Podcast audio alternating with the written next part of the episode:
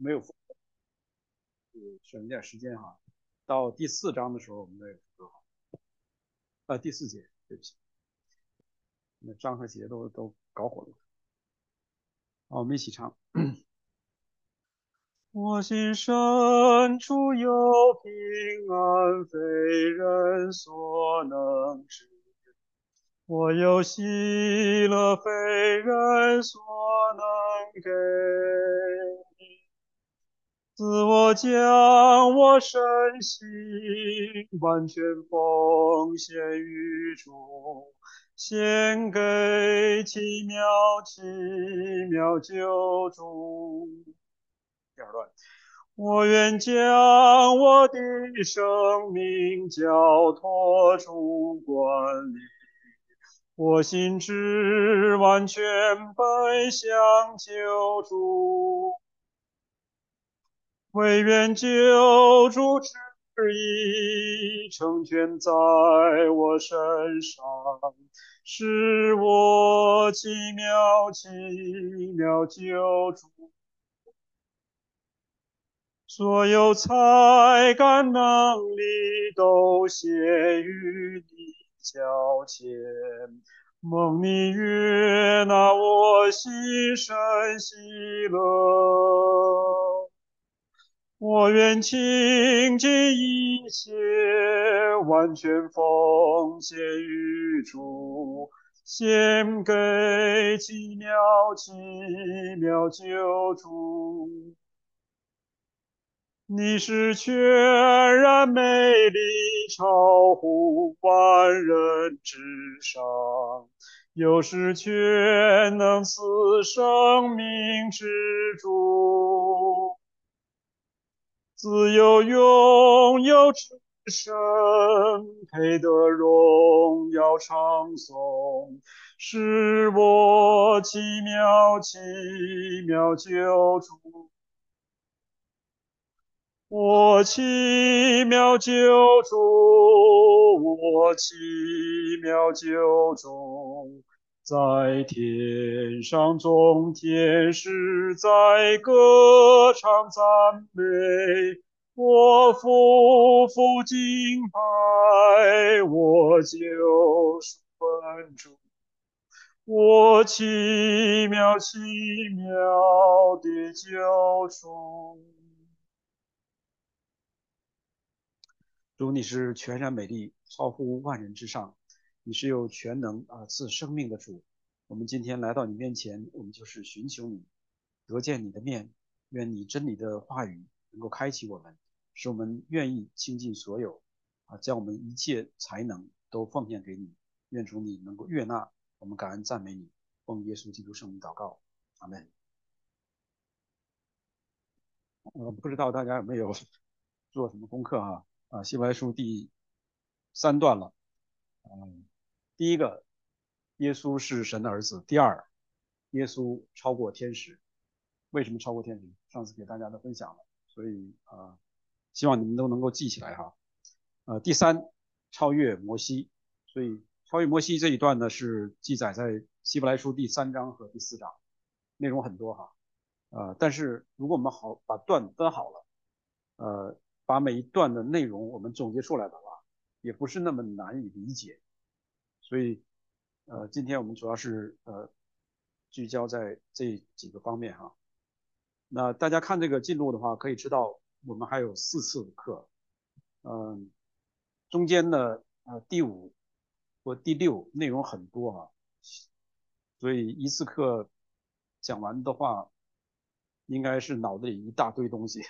所以希望大家能够多啊预习预习啊，多看一看。好，我们再回顾一下呃这卷书的历史背景。这些受书人是呃第二代说希腊话的犹太基督徒。当然，呃，我也不否认他有一些是还没有相信耶稣的犹太人。这是约翰麦克阿瑟呃牧师他的观点。因为他说，如果是这样的话，呃，有一些经文就很难解。那也确实是，如果要是看《使徒行传》，保罗在和犹太人啊，他在呃辩辩论的时候，也不是辩论了，为自己辩护的时候，他和呃犹太人说弟兄们，那些犹太人是什么呀？反对他的人呐，他也用了弟兄们啊，所以这个弟兄们呃有几重的含义。那在这卷书里头啊，呃作者他也多次用弟兄们弟兄们这个词哈。那包不包括像保罗那种用法？我相信应该有。所以呢，呃，有些更保守的呃牧者，他他说这是对于犹太基督徒，也有一些呃，我不是说麦克阿瑟牧师他不保守哈，也有一些保守的呃牧师，他们说也包括了一些没有信的人，犹太人。所以两个我觉得都可以接受了。第二，他们是呃受苦、受逼迫的。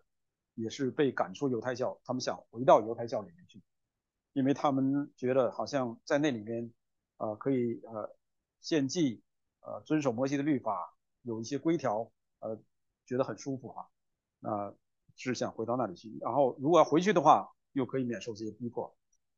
另外一个是很重要的，在教育和呃教育上的肤浅和偏差，使得他们有一些错误的呃认识。所以我今天我们。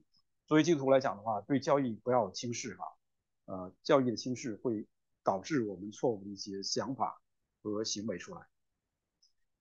那这个也是每次都跟大家呃说一定要读，不光是对着他们当时的这些呃受信人，也对我们今天哈，无论信主年日多久，特别是年日久的弟兄姊妹们，更应该好好读这两段来鞭策我们。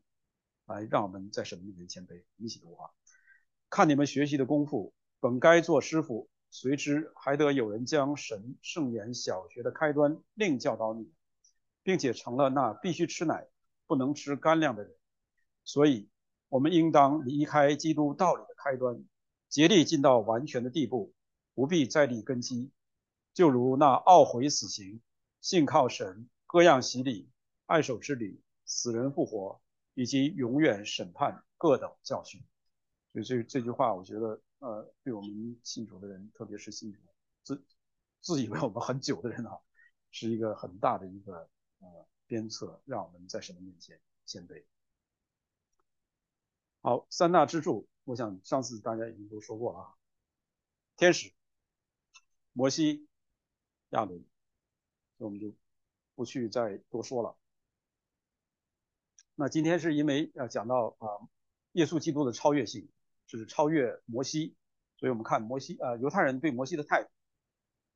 这想我我想大家啊读过旧约都知道，特别今天我们也讲到了出埃及记哈，呃，大家对摩西应该是比犹太人了解的更多，因为我们我们看整整卷圣经哈，包括主耶稣基督对摩西的一些评价，我们也都知道。所以呢，我们应该是比当时的犹太人对摩西认识的更多。这有什么问题吗？应该没问题。呃，摩西比天使更重要，这个哈是是有有一些学者哈，这个我没有打出来，是叫 Michael 啊 Marcus Doss，他写了一本那个 Hebrews 呃这个解经书，呃他在里面啊说了一句话。就是摩西比天使更重要，甚至比基督更重要。那在以色列人的历史上，他们当然是认为摩西是非常重要的一个伟大人物，仅次于亚伯拉罕。亚伯拉罕是他们的祖宗，当然不敢把摩西放在他们的祖宗之上。所以亚亚伯拉罕应该是最伟大，他呃其次应该就是摩西了。那以前提过，大卫也是一个很伟大的一个君王，也是以色列人引以为傲的一个历史人物。所以呢，犹太人当时就得出一个结论：耶稣在表表现和贡献上远不及摩西。这是为什么？作者他要论述耶稣是远超过摩西的。今天我们看最后这句话，这个结论显然是一个错误结论。但是对当时的犹太人来讲的话，他们认为不是这么认为，他们认为这句话就是对的，他们就是这么认为，所以希伯来书作者才要反驳这件事情。好，那我们就历史我们就再回顾了一下之后，我们一起来看今天的经文啊。如果你愿意的话，把你的圣经打开，呃，最好不要电子版，电子版就那么一小屏幕，你只能看到一点。我希望拿的是纸质的哈，一一看，两张都可以看得到，这样的话，我们分几段来比较容易，看起来比较容易。我我们不会一节一节读啊，读完之后我们可能也没有时间了。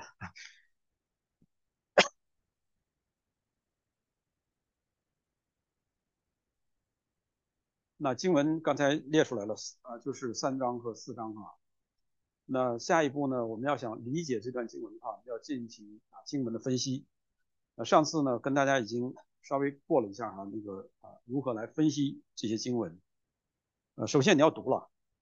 呃，一遍肯定不够，两遍也不够，三遍也不够，四遍、五遍就读，读读读读，大概你就能够明白哦，原来哪些字、哪些词来抓住你，让你看到这一段的重点，然后你再去细细观察，来分啊这一段、下一段、下一段，哎，哪两段之间又可以捏在一起，合并同一项，然后最后总结出了一个这个经文的流程大纲哈，这是。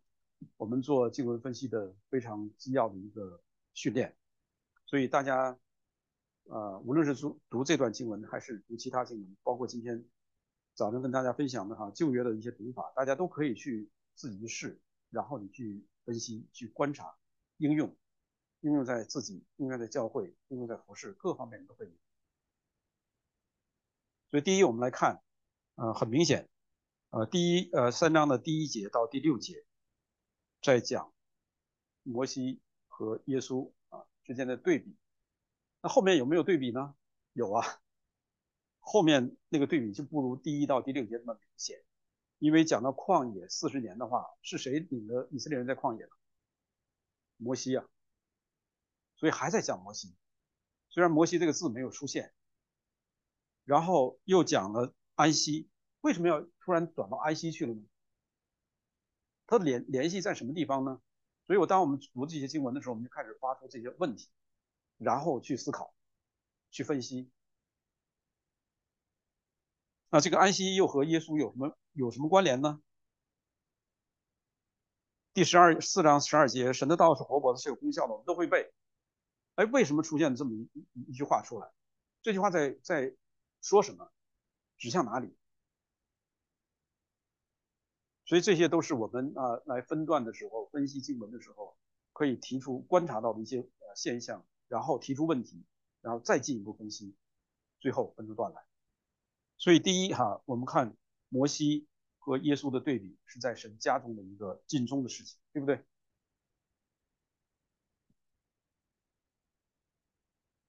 然后第二，我们可以看三章的七到十一节。三章七到十一节是引用了诗篇第九十五篇第九十五篇的后半节，对不对？他没有引用诗篇的所有，他引用了后半段。前半段以前我跟大家也也也稍微有过一些分享。前半段是什么？两个呼召，来呀，我们在神的面前屈身，在神的面前下拜。哎，到了后半节，怎么突然就讲起这个旷野试探神这件事情呢？大家有没有思考过这个问题？然后，希伯来书作者他为什么前面没引引出后边来？这都是我们需要思考的问题。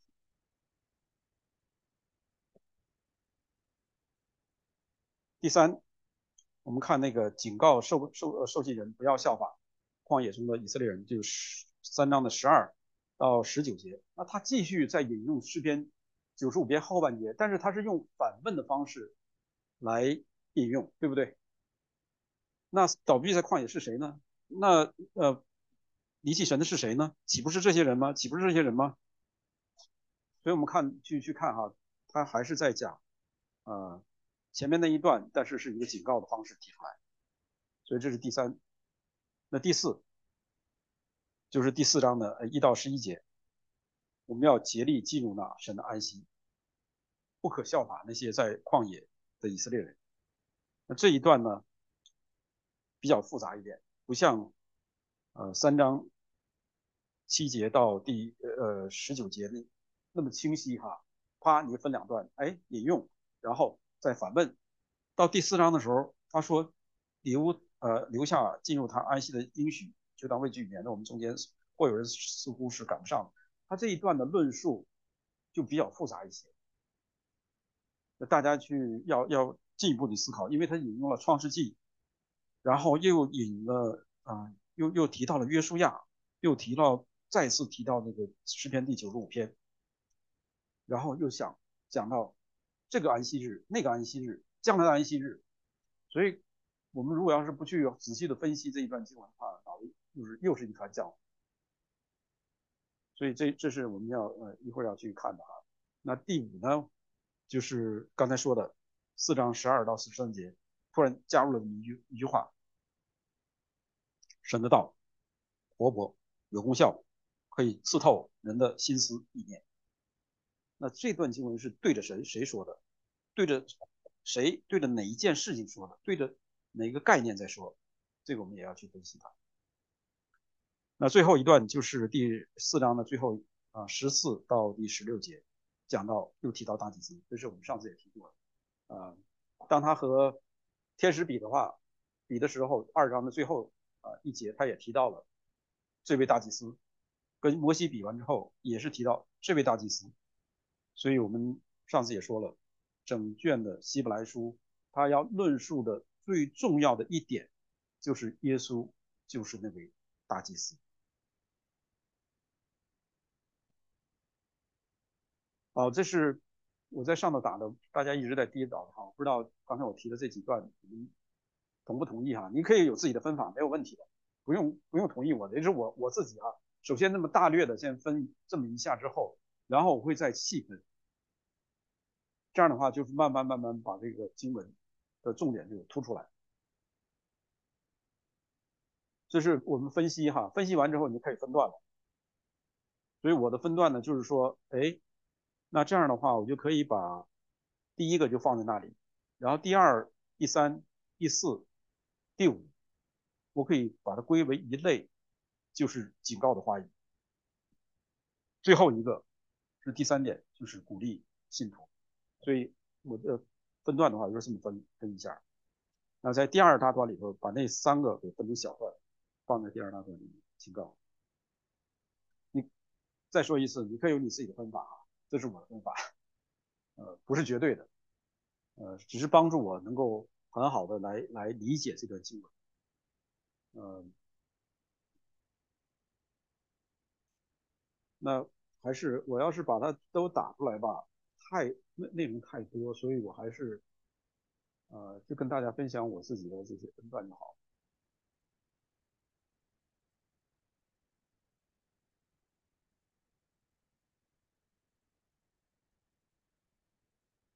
那这也不过就是我自己的一些一些想法，大家也不用觉得就是又把它看成绝对的什么。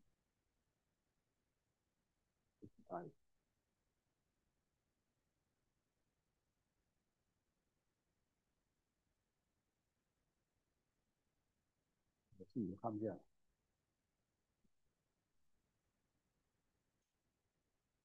对啊，那第一段呢，刚才我们说了是。摩西呃，耶稣和摩西的对比，他提到一个问，提到一个概念，就是神的家。两个比较的话，第一节到第五节比较都是说，摩西在神的家中尽忠，耶稣在神的家中也是全然尽。那他们的区别就是说，一个是神家里的主人，一个是神家里的仆人。不要看这一段这这这几节哈，我们就觉得，哎，这个对比怎么还不如那个呃。跟天使的对比呢？天使的对比那么详细啊！啊，摩西做了那么多事情，他怎么就讲了这么两句话就完了呢？大家要记住一点哈，新约的作者在引用旧约的时候，他引用一段经文或者一句经文的话，你要记住，他是把整本的摩西五卷五经都引过来。所以当他在说他在神的家中尽忠的时候，希伯来书做呃那些受信人，他们对五经是了解，也是熟悉的。马上他们就知道，从出埃及记一直到申命记，摩西是怎样在神的家中进。所以作者他不用再列很细了。作为我们今天的读者来讲的话，我们也是一样，我们要知道新约作者当他引用旧约的时候，他引用一句话，你要把那上下文都引过来。这句话在上下文，当在旧约上下文中，他在说什么呢？你把整个那个搞一下，如果那一段经文还不能让你了解，你再去看那一章，甚至那卷书，这样才可以正确的理解新约作者是如何引用旧约。所以在这里哈，就是简单跟大家说一下啊，一三章的一到呃五节，虽然只是这么几句话，但是作为一个当时的熟识熟知摩西五经的希伯来呃信徒或者是犹太小教的，他们都非常了解这件事情，这些呃摩西尽忠这件事情，所以啊。再一次提到，基督是儿子，是这个家的主人，是建造这个家的。摩西呢，是在这个家中做仆人，是服侍这个家的，所以这个地位不一样的。他只是强调在这这一点，这个 ownership 来强调他们的关系哈。然后，然后你再展开的话，他们都是非常的在神的家中尽忠。那问题在这里，第六节。后半节，我们若将可夸的盼望和胆量坚持到底，便是他的家了。你们已经看到我写的那些，我自己写的东西了。希望你们就不要看的话，你看这句话，你会想到什么？今天啊，我们那个上午的讲到那个，你要在一个屋子里吃啊，这里讲到家。我们若若将可夸的盼望和胆量坚持到底，便是他的家了。这句话我们听完之后，是不是就过去了？我不知道大家有什么想法。这句话和下一段经文有什么联系？下一段经文，你拿着圣经的啊，看，圣灵有话说：你们今日若听他的话，就不可硬着心。不不不不，哎，怎么就转到这儿来了？那这句话，紫色的这句话，便是他家。跟下面有什么区别？呃，有什么关联？如果没有关联的话，这个作者怎么突然就转了？这些大家有没有想过？如果要是有关联的话，关联字、关联词在哪里？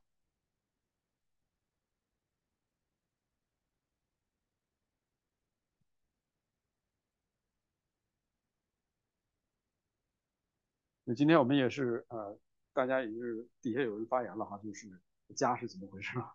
家是什么？可以安息的地方，对不对？哎，你今天在在外忙碌一天，我要回家，回家干嘛？吃饭、休息、睡觉。家是一个可安息的地方。这个这个概念应该是和后面的经文是一个连接的关键。后面讲到是安息，对不对？家是安息的地方，家又是耶稣基督建造的家，也是今天我们的教会。所以你要把这些词都都仔细搞通之后啊，原来它连接是用家来连接后面的安息，这样的话就就搞通了。我不知道你是怎么怎么来思考这这个事情啊？怎么你是怎么来看第六节和第七节的连接？所以这是第一段，然后开始和下面引出来的下面的警告连接在一起，安息。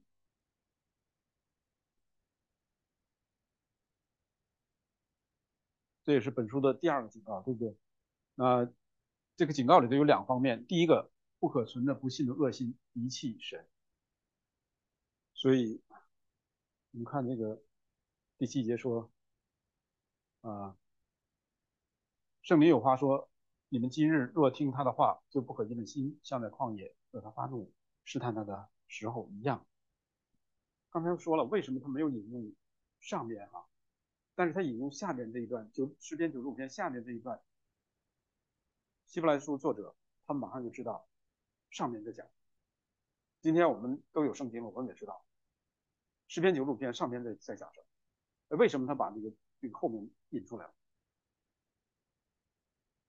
所以上面一段讲到敬拜，外在的敬拜，一个呼召在神的圣所里的一个敬拜。后面讲到哪？心里。今天我们来到神的教会，我们也在敬拜。神看我们什么？外在的看吗？当然，更重要的是，我们的心。这些人虽然他有外在的敬拜，但是他们没有内心的真诚和投向神。这是诗篇九十五篇他们一个强烈的对比。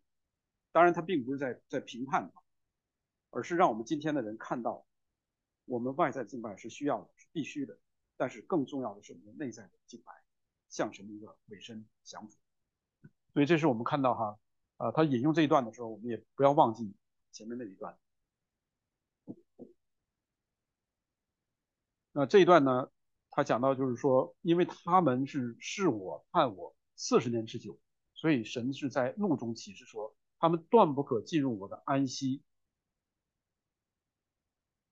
第十二节马上就开始跟上来警告你们要谨慎，免得你们中间有人或存着不信的恶心，把永生神遗弃了。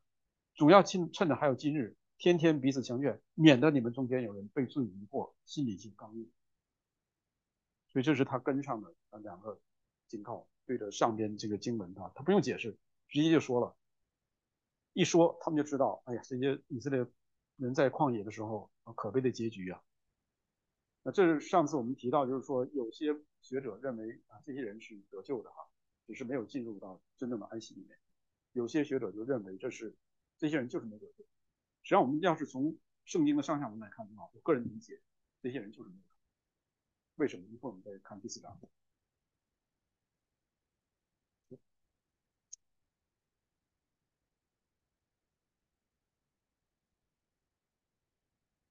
啊，注意这个颜色，我用的颜色呢是，它是有相关的，这些经文有相关的啊意味在里面。你自己也可以啊，回家可以自己标自己的颜色哈。嗯，那在这里呢，就是说第十四节呢，我们要若将。起初确实的信心，坚持到底，就在基督里有份了。那这句话是和前边的第六节的后半节是对应的，对不对？第六节他说什么？我们若将可夸的盼望和胆量坚持到底，便是他的家了。一样一样的劝勉。这里的一个关键词就是什么？坚持。所以我们的信心不是说一时的、一段的，是持续的。这是作者作者要强调的，不是你一时说信了就信了，或者是我我现在信信心挺好，而是说要持续的坚持，起初的信心坚持到底，就在基督里有份了。前面说就是他的家了，他的家，基督是永生神的教会的头啊，所以是他的家和在基督里有份是一个意思。那如果要是在这里有份的话，就是要把信心坚持到底。所以这是啊第二大段啊，第二大段的第一个小段，就不可存的不信的恶心离弃神。对，后面还有一段是反问了。对，这个第十五节到第十八节和前面的第七节到第十一节是对应的，但是他是用反问的方式，自问自答的方式来提醒这些受信人。你的颜色哈，注意颜色哈，它是一样的，只不过它的表达方式换了，意思没有变。意思还是说，如果要是这样的话，他们就得不到安息。他们得不到安息是因为什么？他们不信。所以作为你们来讲的话，你们要把起初的信心坚持到底，就是神的家，就是在基督里有份。所以第十九节他得出一个结论。这样看来，他们不能进入安息，是因为不信的缘故了。所以，我们今天也是一样，我们如果要不坚持信心到底的话，我们也会被遗弃。那你又说了，哎，这个信心到底是会不会呃失去啊？这这个啊救恩呢会不会失去啊？我不去跟大家去啊，今天不是讨论这个事情，我已经跟大家说了，神的救恩绝对不会失去。因为这是有圣经的保障。如果我们说我们说信了，后来说呃不信了，或者看到某些人是这样的话，我宁可是相信这种说法，他起初就没有真信。这个就跟圣经没有矛盾。如果你要说他是信了，救恩离得到救恩了，救恩又失去了，那这个是跟圣经很多地方矛盾太大，这个很很难说通的。好，这是第三章啊，大概就是这么分了一下。第四章接着在这个警告，所以呃人的呃后面的分法并不是说要把神的话给断开啊，你把它放在一起来看。那这是第二警告的第二个方面，就是要竭力进入到安息。前面的是警告说这些人没有进入安息，后面的警告就是说后面的是一个正面的勉励劝勉，你们要进入到安息。前面是警告，后面是劝勉。所以他还是用了免得我们免得我们啊这种这种话。那 括号里面呢，括号里面黑体字啊，前面的一些连接词非常重要。呃，和本圣经没有翻译出来，你要看英文版或者是呃新译本啊，它会有这些连接词。这些连接词非常重要，让我们可以看到他们的几两节经文或者是两段经文之间的关系。第四章一开始说，所以我们既蒙留下有进入安息的应许，就当畏惧。这个安息是真的，是有的。那些人他没有进入安息，是因为他们不信。所以我们呢，我们要竭力的进入他的安息的应许，并且是存着畏惧的心，否则我们可能中间有人似乎是赶不上了。然后第二节，为什么刚才说这些人他们是失去救恩了？他们他们就没有得到救恩呢？他们从这个呃救恩的这个这个路上流随波流去了吗？第二节，因为有福音传给我们，像传给他们一样，他们是有福音的。以前我们也说过，福音神是从创世纪就给我们，对不对？犹太人是有福音的，并不是没有。福音传给他们跟传给我们是一样，只是他们所听见的道与他们无异，因为他们的呃。没有信心与所听见的道调和，神的道从旧约到新约没有改变，约的形式有些改变，但是内容实质没有改变。他要做，他要做我们的神，我们要做他的子，我们要在他里头得享基业，这都没有改变，身份最后的应许的丰富都没有改变。所以他呃第三节说，但我们已经相信的人得以进入安息，所以他还是用这种正面的鼓励哈，我们已经进入了，就不要去失去了，就不要去啊去去像他们一样信心失去了。所以信心从人的角度看，我们会看到有些人，哎，他好像真信了，他也是呃接受洗礼，接受一大堆，哎，怎么哪某一天离经叛道了？上次我们提到呃呃任不昧哈，那是离经叛道者，哎，他到底？一开始得不得救？从人看的话，从人看啊，似乎是跟得救是一样的。第六章，第六章啊，一样的。从人看，从神看的话，这个人起初就没有信。所以我们不要相信，只是相信我们啊，觉得觉得我们的感觉，我们的感情，觉得某些人才信。神说话算数，这个人他自己心里有没有这个信心，他自己也知道，或者他自己。欺骗自己不是很清楚，这是为什么？我们作为传福音的人，要把神全备的福音清晰清楚的告诉给对方，让他知道什么是真理，这是非常重要的。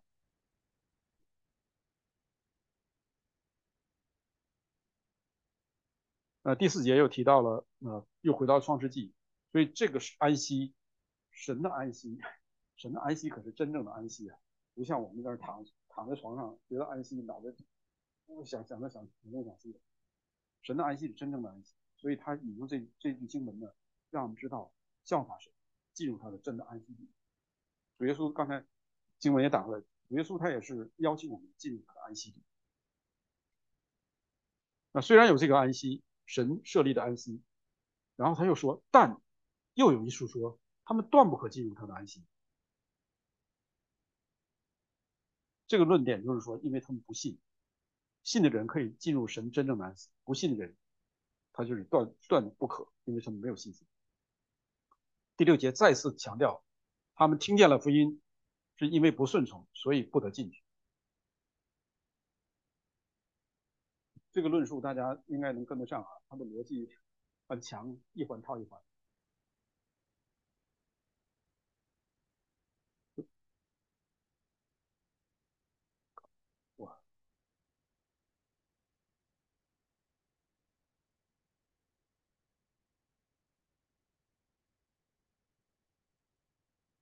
好，到第四章的第七节，所以过了多年，就在大卫的书中又限定一日啊，如以上所说的一日，呃，若听他的话，就不可硬着心，所以又回到了诗篇九十五篇啊。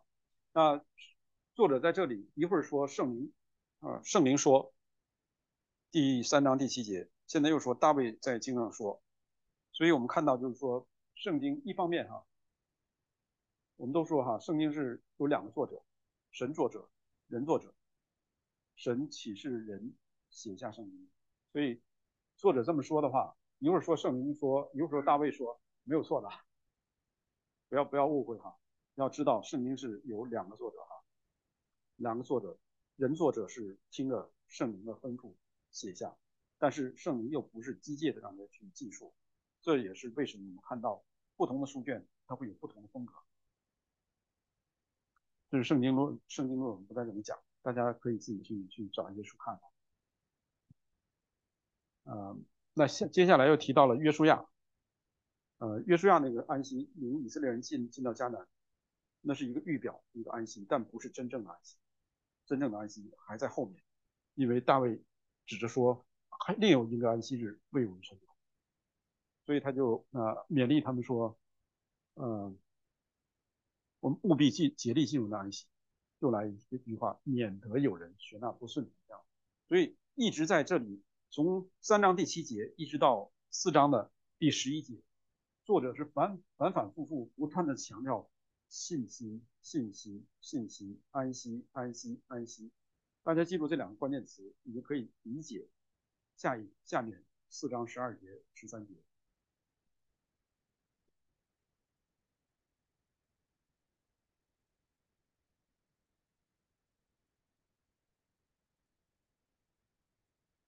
那这这一段经文，刚才大家跟大家说了，很多人都会背，对不对？它到底在指什么？刚才我已经给大家提了两个非常关键的词哈，啊，信心和安息。那你认为这这句话，神的这句话，现在你可以在这其他方面应用啊，但是你应用之前你要知道它原文在说什么。这样的话，你在。适当的场合说出这句话来的话，更符合原文的意思。我我想那个那个力度有更大。当然你可以用在其他方面也没有问题，就是在你理解原来他那个意思基础之上，你去引用，问题应该不大。但如果你没有理解这句话，你可能就引到其他方面去了，可能会出现问题啊。所以我是认为，就是你你把这句话的。它的原来的意思先理解，再去应用。大家知道，可以可以说啊，那你认为这一段话是对的什么？肯定是对着上面说的，对不对？上面那些警告，那些呃经文在在说话，那对着哪一方面？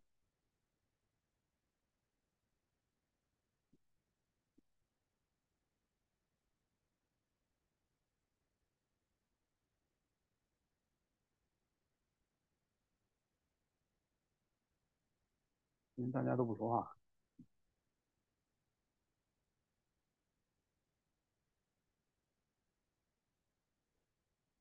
是针对的信和不信，真的信吗？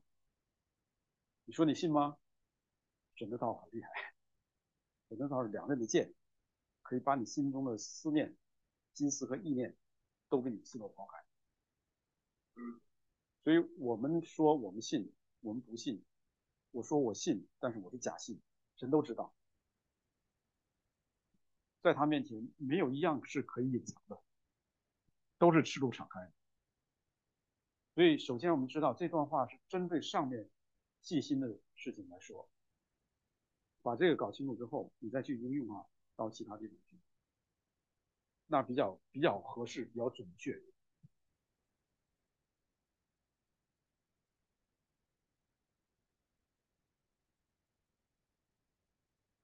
那另外一方面，神之道，我们也知道，启示录啊第十九章，耶稣那个大腿上写的什么？神之道，耶稣基督就是那个道。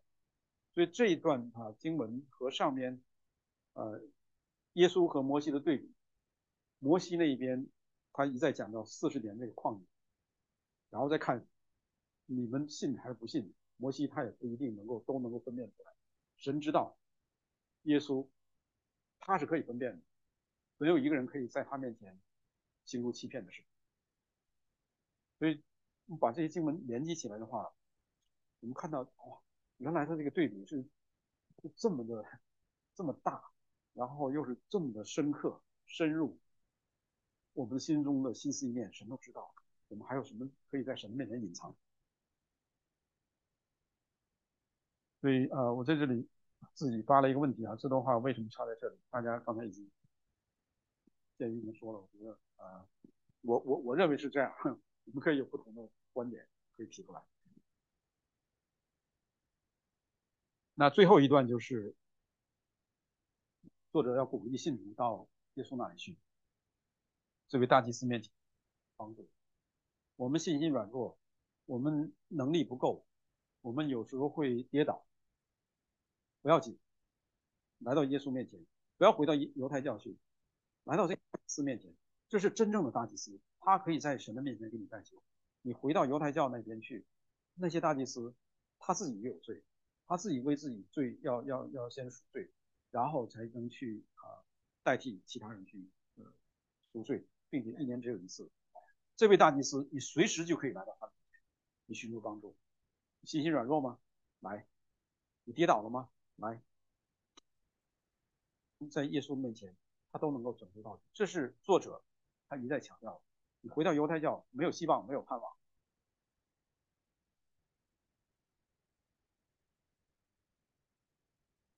好，那这是我经文的跟大家的一个分析。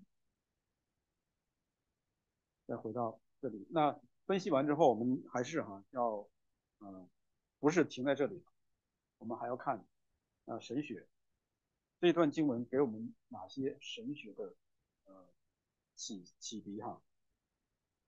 像上次一样，我们还是从神论、基督论、人论三个方面来看啊。第一，啊神论，神是万物的主宰，三章第四节啊后半节，但建造万物就是神。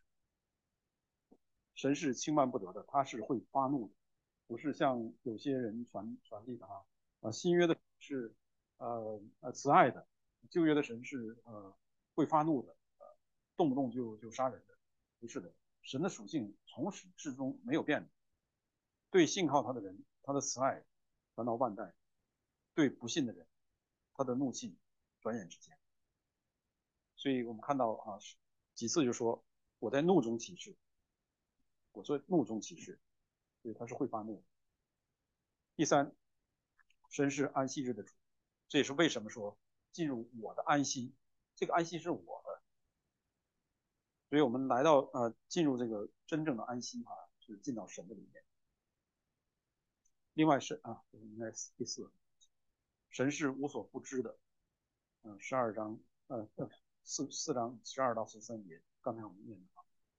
三位一体的神，他是无所不知，所有的万物在他面前都是赤裸敞开，这是神的基督论。再次看到耶稣是神的儿子，三章第六节，四章十四节。然后耶稣是神的使者，那这个使者呢，在原文里面他是啊使徒，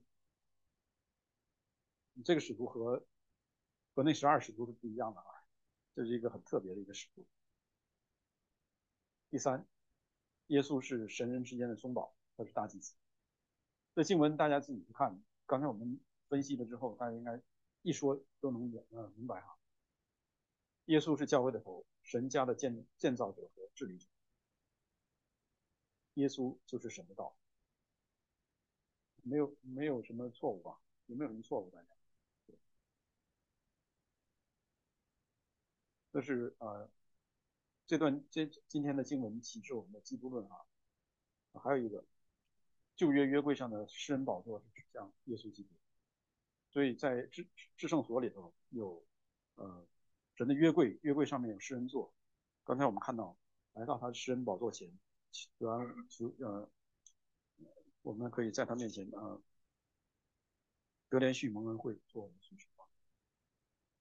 这是基督论，我们再看我们的论。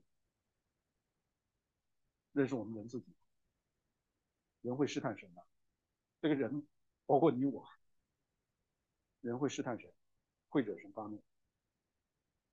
第二，人有不信真神的恶行，即使看的外表好像是经过了红海，啊，也吃过玛纳，也跟着云柱火柱，好像是得救了，但是他们有不信的恶行，最后倒闭的旷野。三，人容易被罪迷惑，以致心硬，所以我们今天也都要小心，世界的迷惑我们东西太多，然后我们还觉得我们在侍奉神，这是最危险的。第四，虽然是这样，有这么一些负面的东西，但是人是有责任顺从神呼召，敬畏神，持守信仰，竭力追求认识神，这是我们的责任。所以神呼召我们，让他让我们来来到他面前认识他。如果我们拒绝他，那这个罪是最大的。所以，所以说世上的最大的罪不是哈，不是你的骄傲，是什么？不信，不信谁？不信神，不信你。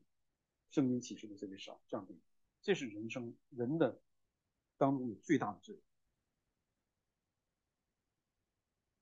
那我们把这个经文分析完了，呃，神学的重点也也也提炼出来了，然后我们来来到我们的应用，这是我们自己的一个思考。那大家在跟没有过灰心丧气的时候，有的话，我相信我们都有，所以有的。如何从这里头走出来？这是我自己在神秘中一反思思考。第二，对安息有没有新的一个认识？今天的经文啊，大家今天比较粗略的跟大家走，你自己回去再仔细看啊。那我们对渴慕神，呃，为我们预备这个安息，我们有有多大的渴慕？如果我们对这个安息有了新的理解的话，第三，我们在耶稣的面前常常求的。第四，这个信心是要持守到底。刚才跟大家分享，呃，第六节的后半节，还有第第十一节的后半节，那都是讲到信心要持守到底，不是意识的状态。有没有注意到？大概就这些。剩下时间，我们给大家。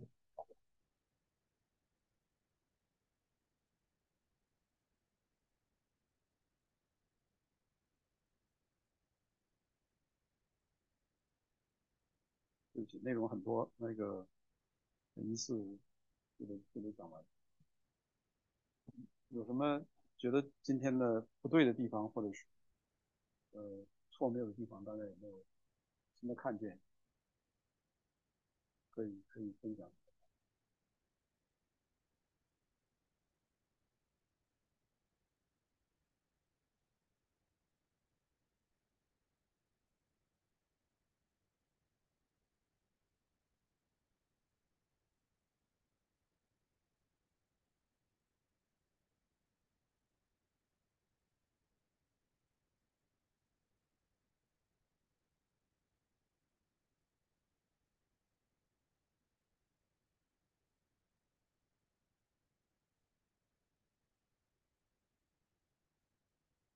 嗯，那小林的问题就是说，呃，三章第六节，呃，后边我们若将可夸的盼望和胆量坚持到底，那个胆量，呃，有什么例例子？大家可以，首先在这里，这些人他们肯定是惧怕，对吧？他们因为受到逼迫，所以他们有些害怕，要退回到犹太教训，就可以看到他们有有胆怯，有退后。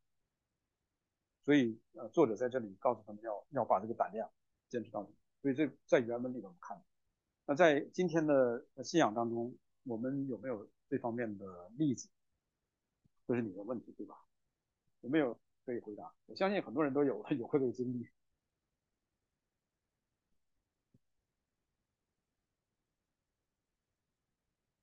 回答想的问题吗？举举一个你自己的例子。我先举一个我的例子吧，呃，以前跟大家分享过啊，就是那我几年前，呃，出差和同事一起出差，然后祷告的时候，早早上早饭祷告，呃呃，同事就笑话我，我说你还真你还真祷告啊！这一句话还是个女的，这一句话就把我吓住了，我真的就不敢在他们面前祷告，然后都是瞪着眼睛自己在心里祷告。那后来又恢复是在什么时候？就是回来之后啊，一个一个韩国的弟兄，那我我同事啊，他我们中午在一起吃饭的时候，他就是什么都不管，那去祷告，然后祷告完之后吃饭。那他给我一个很大的一个信息啊，就从那以后我也不我也不怕别人了，啊，这是我的一个一个例子，大家可以举你自己的例子。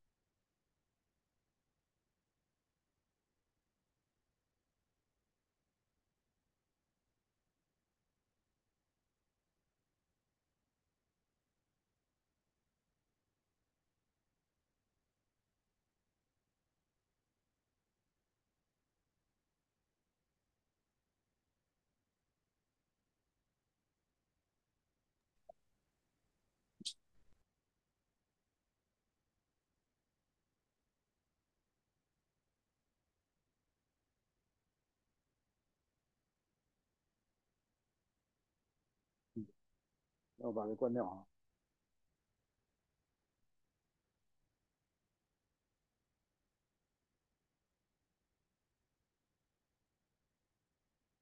哎，抱歉啊，玉春兄，哎，我想问一个问题，可以吗？有声音吗？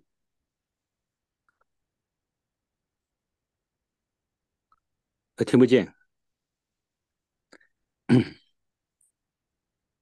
行，你等一下，那个小明在分享，他分享完之后，哦，好，我听不见，谢，抱歉啊，哎，他这个我不想让大家听见啊，就是就在场的能听见就行。对不起，给你说。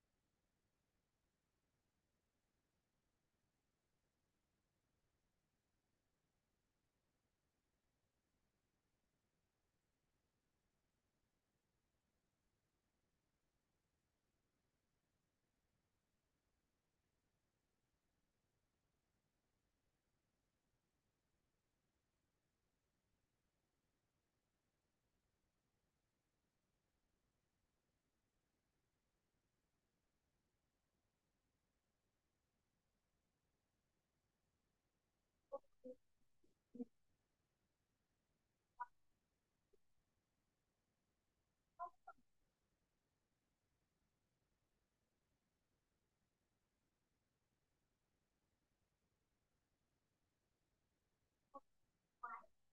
在印度尼西亚。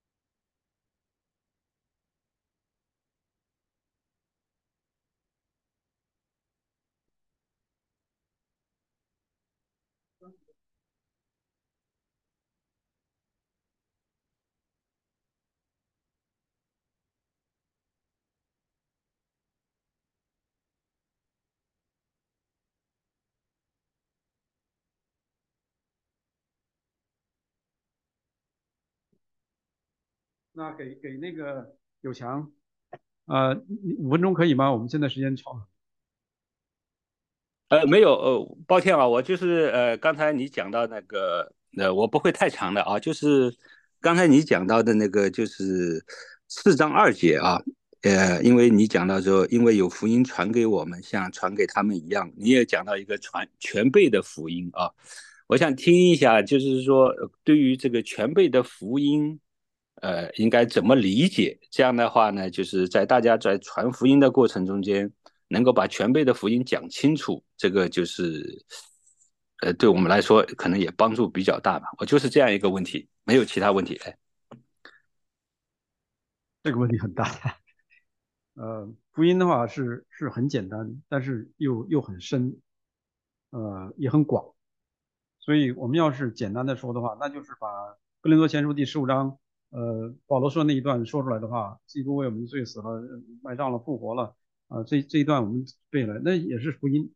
但是还有更深刻的，就是像我们今天主日学一开始呃说的，呃，希伯来书第六章一开始，我们要竭力离竭力呃离开基督信信仰的开端哈。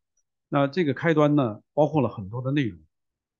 如果你发现的话，你可以看发现很多内容哈。那些我上次也说过，如果我们自以为我们信主很久的人，能够把那些最基本的道理讲得很清楚的话，已经很不简单了。但是希伯来书作者告诉我们说，要竭力离开这些，进入更深的一啊一那个一个呃道理的里面去。这是什么呢？我想这个我们需要思考啊。我个人认为就是说，圣经的全备哈，就是说从神的创造、人的堕落更深一步的来去理解，而不是只是停留在基督为我们罪死了，为我们复活了，为我们升天。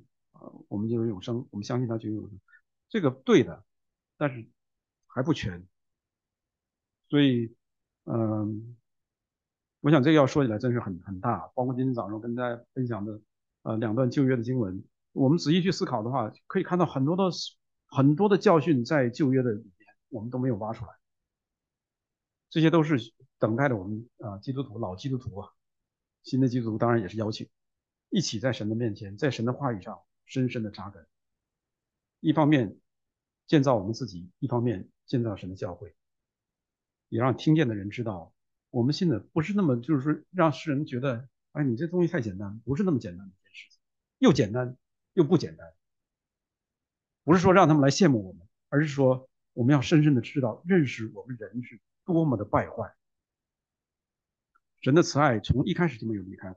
今天分享的经文，我们看到外邦人不可以吃。但神留了一个，我们可以叫后门了，留留下一句话：你愿意到神面前守节的，你你就受割礼，你就可以来享受神的羔羊。